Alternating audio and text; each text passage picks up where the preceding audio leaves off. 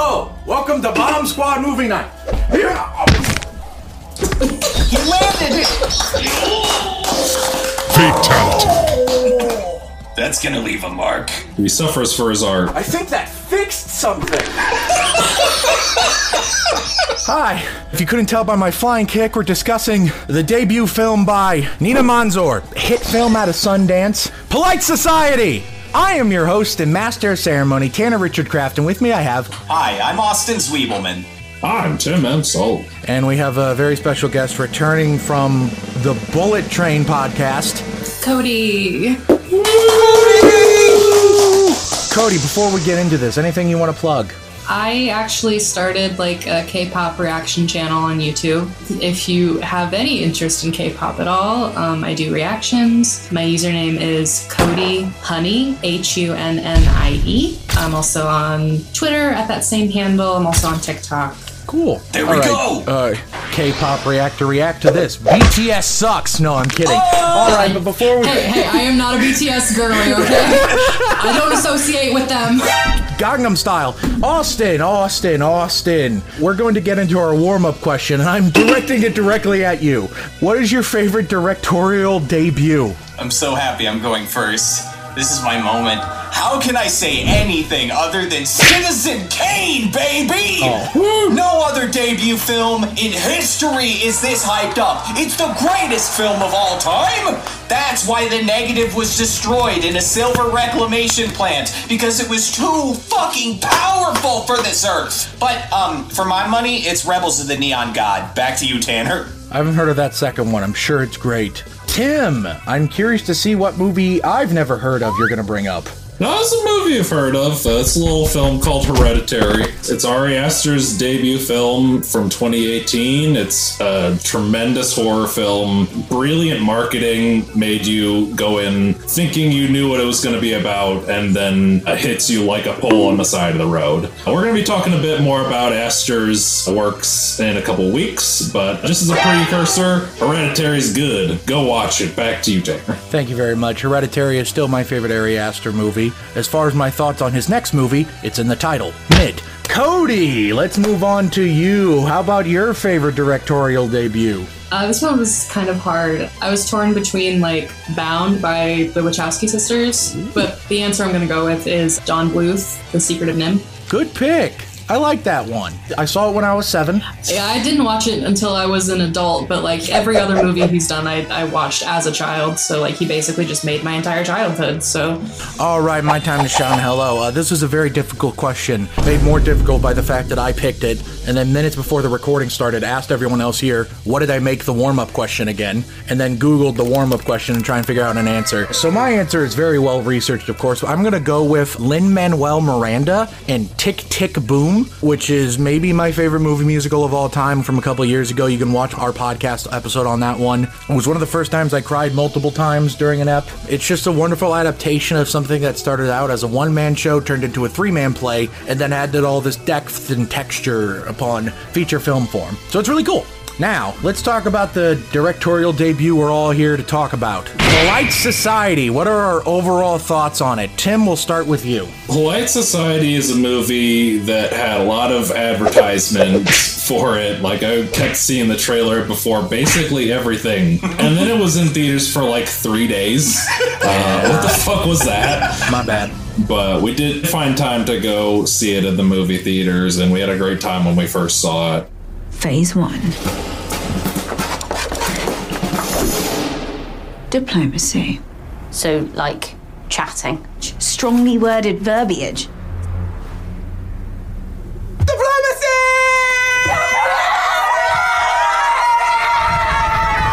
We rewatched it the other day, and still good time. Yeah, there's a lot to like about it. I think all of the characters are very fun and endearing. I don't necessarily have the same life experiences because I'm not a woman. I don't have a Muslim background, but I do think that something we can, all of us can relate to, is the idea of somebody trying to become an artist and having their ideas rejected. Like we we all have history with filmmaking. We're all trying to do stuff with films and videos, but there's always that pushback of that's not a real career path. Uh, you need to find something that's real, and that kind of makes us doubt ourselves. And that's something that's like on full display here with Ria and Lena, which I think was really nice. The dynamic with like Ria's doing her stunt stuff and uh, Lena's doing her like painting, but they're both art, so they have that camaraderie going for them. Well, he's got an enormous wedding boner. Oi!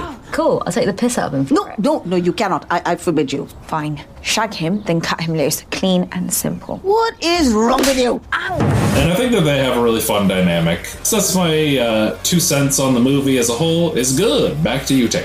All right, excellent. And staying in the same box, we're actually going to go to the guest. Cody, what are your overall thoughts? Uh, one reason I was excited to go see this is because it reminded me of one of my favorite, favorite movies, Bend It Like Beckham. In comparison to this movie, there are a lot of things it has in common, but like it is still uniquely its own thing. It like takes like what Bend It Like Beckham did and then just like cranks it up to 11. Like I am a sucker for any kind of action comedy, and I'm not familiar with this other director's body of work because like she's mostly done television for like We Are Lady parts, which I want to see. I just haven't gotten around to it yet. But like the whole time I was just sitting there at the theater with just like the biggest fucking smile on my face because like it was just everything I've ever wanted in a movie. One, two, three, click. Virgins. Your dad's a slaggy this! Like you have the family tension, um, you have the feeling of like wanting to commit to your art, but like being really discouraged by it. You have your best friends, you have fucking slow mo action sequences, you have a heist within a movie. Like adding a heist to your movie makes the movie 20% better. Doesn't matter what the genre of the movie is, you just had to add a heist. so to, to quote him, movie good. Love movie good. Austin, we can actually ring the bell. Oh, we've actually had a bell here for emergencies. A Bend It Like Beckham reference, ring the bell. Let's Finally, go. we got one. Now, Austin, while this was briefly my favorite movie of the year for a moment, I actually put this in the schedule more for your sake because I thought this movie would appeal more specifically to your sensibilities. So I'm really excited to hear what you have to say about Polite Society. Well, a lot of what I have to say is based on your initial pitch of what the movie is like. But to sort of get into my thoughts, you know, sometimes a director that you really loved as a teenager gets old and starts making different kinds of movies. In particular, Edgar Wright and Paul Thomas Anderson come to my mind. And it makes sense. Life is short and you don't just want to do the same thing over and over. So directors shake up their style and they reinvent themselves. But sometimes I just want another Boogie Nights, you know? I just want another Scott Pilgrim versus the World. I miss that particular vintage, that specific style. So thank God Polite Society got made, because this is the best Edgar Wright movie that wasn't made by Edgar Wright. But there isn't a chance in France me or Lena are going to be caught dead at some hoity-toity, pretentious Eid swamp. Tanner told me this was like an Edgar Wright movie, and holy shit, I went in, let's say, really skeptical because emulating Edgar Wright is an absurdly tall order, especially from a first time feature filmmaker. But you know what won me over? Even before the first fight, it was the screenplay and the delivery of the dialogue. Classic Edgar Wright. Nida Manzoor is deeply aware of how goofy British people sound, and the actors are playing it up like these lovable cartoon characters. Show us a stunt then. Piss off, Kovac. I've had enough of your shite for one morning. Minus 10 house points. And uh, while Priya Kansara, the protagonist, in her feature film debut, by the way, is the absolute champion of emoting for comedic value, fucking Ella Bruccoleri, the wide eyed white girl in the posse, has such a distinct face. She had my ass dying from laughter. Just a weird, funny lady. At the center of the movie, there's these two sisters from a Pakistani family. They don't conform to society's expectations, they're tough as shit, and they love each other. But then the older one falls in love with this rich guy who plans to whisk her away to Singapore, threatening the sisters' glorious bond. Uh, now, a lesser movie could squeeze all sorts of drama out of this scenario just on its face. I am sure there are like a hundred slow indie dramas I've never seen about growing up and dealing with change. But Polite Society is too fun for that bullshit. There's actually a nefarious conspiracy afoot, and the solution is kung fu violence. Just stop,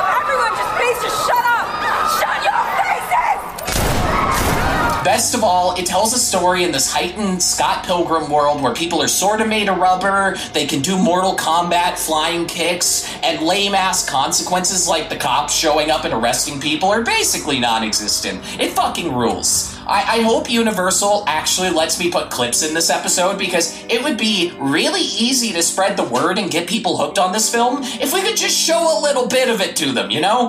If you're a fan of early Edgar Wright movies like Hot Fuzz and Scott Pilgrim and want to see another story in that sort of stylistic universe, please consider checking this one out. If you're worried the movie's not for you because it's about a young Pakistani woman, let me tell you, ass kicking is a universal language, and this movie kicks a whole lot of ass. To you, Tanner. Woo! Yeah, baby! I'm really glad you dug it. I, I figured you would dig it as a big Edgar Wright fan. I love this movie. All right, let's do this again one more time. All right, my thoughts on this movie were when I first saw the trailer was actually not the first time I had heard of this movie. I follow a lot of film Twitter people, and um, a lot of them went to Sundance this year. And I heard about this movie, Polite Society, mostly because a lot of people kept comparing it to another hit indie movie that came out of the early festival scene from last year. I don't entirely get the comparison outside of main characters are Asian family members and also action, but beyond that, I just kept hearing it get compared to Everything Everywhere All at Once. I think it's a bit of a loose fit, but I get it. It's like a family drama in there. If Lindsay Ellis can get axed for comparing Raya the Last Dragon to Avatar the Last Airbender, whoever compared these two movies should be investigated. A bunch of people compared these two movies, and I get the comparison. It, it, makes sense on its surface, but like this one is much more about a sister sister relationship than a mother daughter relationship, yada yada yada. But to me, the big thing about this movie is that while the themes of Everything Everywhere All at Once are more about family and accepting people for who they are, learning to break generational trauma, learning to be comfortable in your own skin, that kind of stuff. Well, some of that stuff is present. For me, the big theme here, and it mostly comes up with the actual conspiracy nonsense that also Austin alluded to earlier, when it's revealed that this entire thing, the guy just wants the sister's womb so she can basically clone his mom. By the way, if you think you got mommy issues, you ain't seen shit.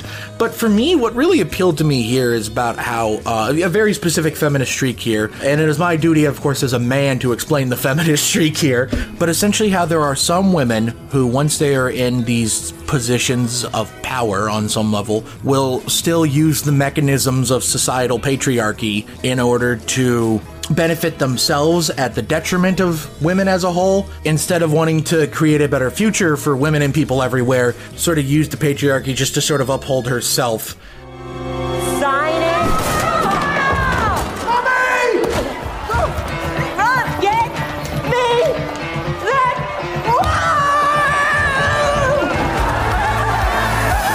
she's very literally just repeating the same trauma that happened to her and using the patriarchy to justify that trauma. Instead of moving on from it and trying to heal, she's just lashing out. So, no, no, no, you said that. That makes sense. I'm glad to know that I'm not just talking crazy here. Beyond that, of course, what everyone else is saying here, the comedy is off the charts great. This is one of the funniest movies of the year by far. Our introduction to the older sister character is her trying to hide in a little corner while eating a whole ass rotisserie chicken. and I don't think I've related to a character more this year. That's when I knew I loved her. The line the older sister had where she's like, Well, what do I do? I'm a disappointment to my parents. Let me tell you, hit pretty hard. The villain actress, whose name escapes me right now, I first saw her last year when she played the villain in a TV show about a Pakistani family, Miss Marvel. Yeah. Very funny how that's happened twice now. I think it's Nimra Bucha. Might be how you say her name if you're from Missouri. the Miss Marvel parallels were strong with this one because Nimra Bucha also in Miss Marvel has a weird relationship with her son. But in this movie, her relationship with Salim is a whole other flavor of weird. I'm gonna be straight up. I thought they were gonna start kissing at some point. Mm-hmm. I'm kind of surprised they didn't. I was expecting, and I wonder if there's a version of this script that does have full on incest, but maybe some of the investors in this was like, I'll invest if you get rid of the incest. There we go. Uh, which, to be fair, when I went to Harvard Law, that was a business thing. May have also been like an MPAA thing, like you can have the PG 13 if you get out the kissing.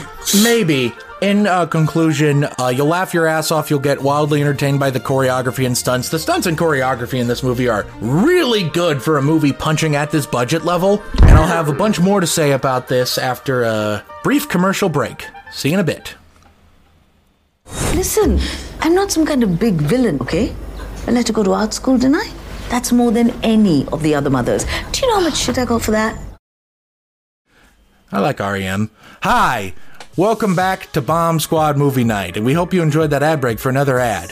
Have you seen the 1999 movie starring Jim Carrey, Man on the Moon? Good, because if you had, if you go to moviepalette.com, I am sure you'll be able to find a movie palette of colors of the Jim Carrey movie Man on the Moon.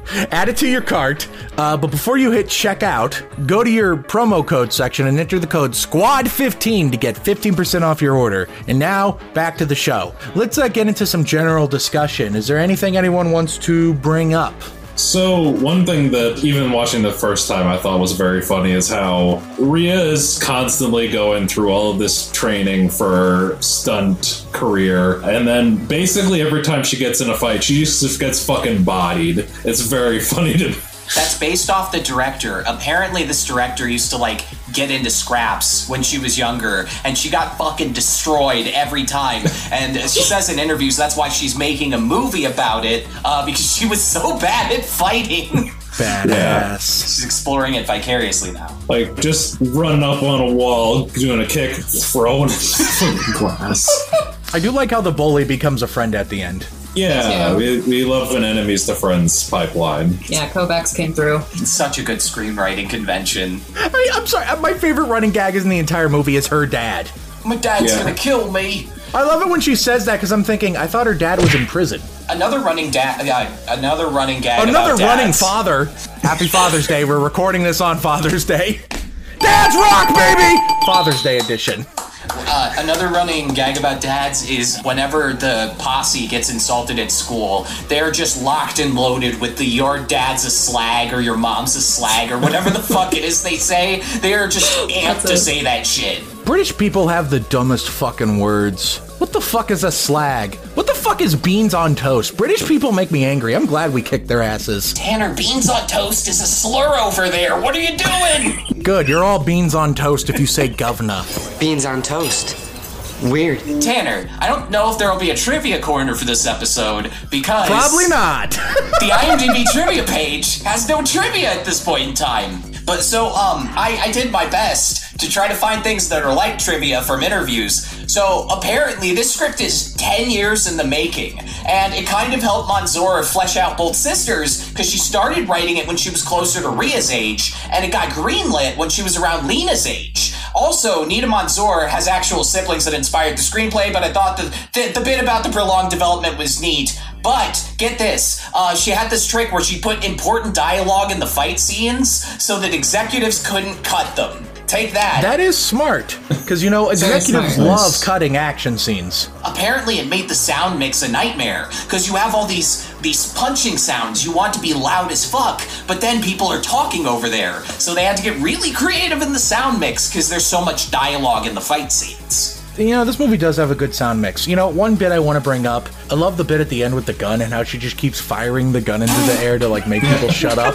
I love how everyone starts laughing at her, like forgetting she has a gun. That was like one of those scenes where I unconsciously do the thing where I'm counting the gunshots, where I'm like, it's, there's gonna be a click at the end, and then there wasn't. I, I actually really liked Salim. I thought Salim was a hilarious womanizer. Did anybody else enjoy that part of the movie? That fucking guy. Uh, Yeah. I did. I also, uh, for some reason, found the reveal that that camera was scanning their wombs. I know it's supposed to be horrifying, and it is, but for some reason, it made me laugh my ass off at how absurd it was. It's definitely like taking it comically over the top, which I think I appreciate more on second viewing. I- I'm sure it's based in something that I don't know about. Just for some reason, it was deeply funny to me. I did think that it was like very funny how like throughout the whole movie he seems like such a suave dude, and then once we get to the wedding and we know everything, he's just like, "Mom, I don't want to talk to them. It's so annoying."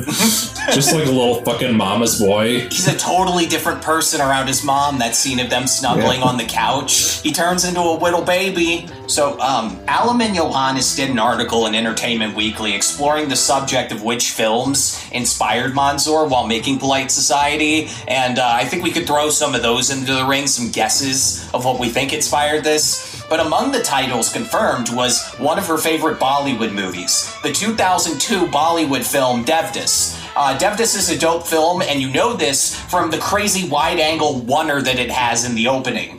But best of all, it stars our boy Pathaan! That's right, Shah Rukh Khan, motherfucker!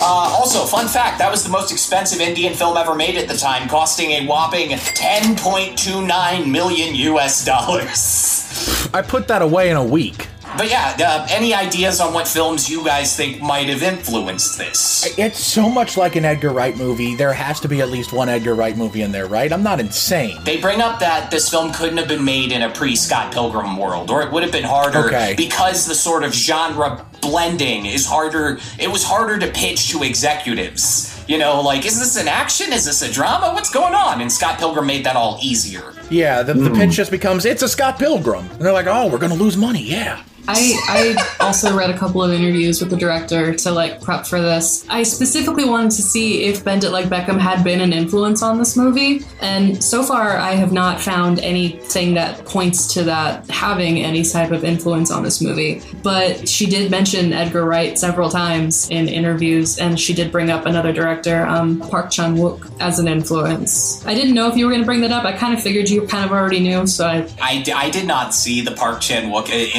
influence in this movie. That went over my head, actually. Same. I'm sure it's there, but that totally went over my head. Probably because the Edgar Wright one is much more obvious and surface level that I might have missed anything else. There's another surface level one that's kind of like Doi, but uh, Kill Bill gets brought up a bunch Oh, as an influence for this movie. I feel like any action movie that stars a woman since Kill Bill came out is probably on some level influenced at least a little bit by Kill Yeah. Bill. yeah. She also brought up uh, like the Rush Hour movies. Yeah, Jackie well. Chan. He ain't gonna be in Rush Hour 3.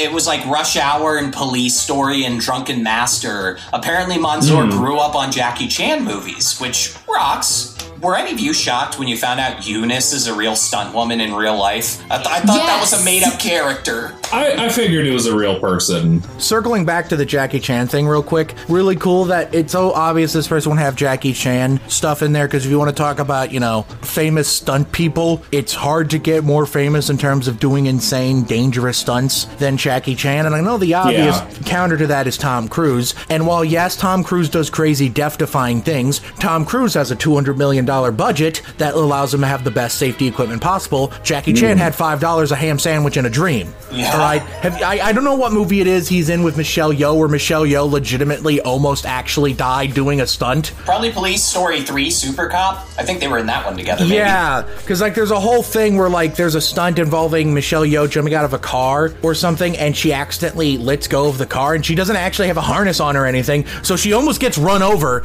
Because by the way, they didn't close the highway to shoot this. Oh my god. Jesus. I genuinely thought that like your opening question was going to be something like who's your favorite like stunt actor or or stunt person. So I like had that ready to go. That's a fair. Uh, I briefly thought that. The only problem with that is, is that everyone's answer would have probably been either Jackie Chan or Tom Cruise, maybe Keanu. Not my answer. Cody, who is your favorite stunt person? It's not Jackie Chan, the award winning new trivia challenge from Cinco Games. Speed round. To be fair, I don't really know a lot of them, but the names I was going to bring up were Zoe Bell and Heidi Moneymaker. I know Zoe Bell. So, to go completely off topic, I was watching this TV show, this new Pete Davidson TV show called Bupkis, right? And on the latest episode, Pete Davidson replaces Sebastian Stan in this movie because Sebastian Stan got canceled in universe. I don't know what happened. They do this whole thing where Pete Davidson's gonna do a scene with Brad Pitt, and then the guy shows up and it's Brad Pitt's stunt double. Hell yeah. David Leitch showed up. The director of Bullet Train just shows up. No, but the character was named very similar to David Leitch. You're not Brad. Devin Leach. Brad's guy. The only problem is, is that this guy had only done stunts for Brad Pitt on one project, uh, Babylon. Oh, the only stunt is killing yourself. oh no, falling falling into the pool, of course. How could I forget? It's a stunt you can do once. I tried to pull that stunt once, and they made me wear grippy socks after. I have one last trivia funny story. Go ahead. What does Nida Manzoor have in common with Optimus Prime? They're both voiced by Peter Cullen. She also had to risk her life fighting Omicron. Uh, one funny story from set. that was shared on the Dolby Institute podcast was they were filming the library fight during the Omicron spike, and the girls who were being used as the background extras kept getting sick and dropping like flies as the week went on. So there's apparently just a lot of continuity problems if you really focus on any of the background actors. It got to the point where they were putting crew in the little red uniforms and like going to the VFX guy, like, how do we fix this? This is proof that if you have a good movie, nobody actually cares about stupid technical shit like that. Because if the movie's good, they won't notice it. They only notice that when the movie's boring. Right. Or they're cinema sins and they suck. And there's absolutely nothing boring about this. Like, the movie doesn't have time to be boring. Choreography work is great. Um, and not just in the stunt work, that dance sequence was really cool. Oh, yeah. Better than Pathaan's dance number. There, I said it. I did read that, like, her brother is actually involved in scoring of the movie as well. So this was sort of like a family project. He also helped with the scoring for We Are Lady Parts. She talked about how, like, one of the things she wanted to do in this movie was one of the themes she wanted to talk about was like being disconnected, like, from one's own body, I guess, like through puberty and like as you grow up. And she wanted to, like, view that through a lens of like an action movie, which I thought was really interesting because, like, normally I feel like you'd see that type of theme in in a horror movie, Mhm. which I feel like that's been done. I can't think of any examples off the top of my head that have done that in action. Maybe Ginger Snaps? That was the only thing I could think of was like ginger snaps. I can't have a hairy chest, B. That's fucked. It is cool to see it explored in the action genre, a genre that has been so dominated by men. Let's go, women.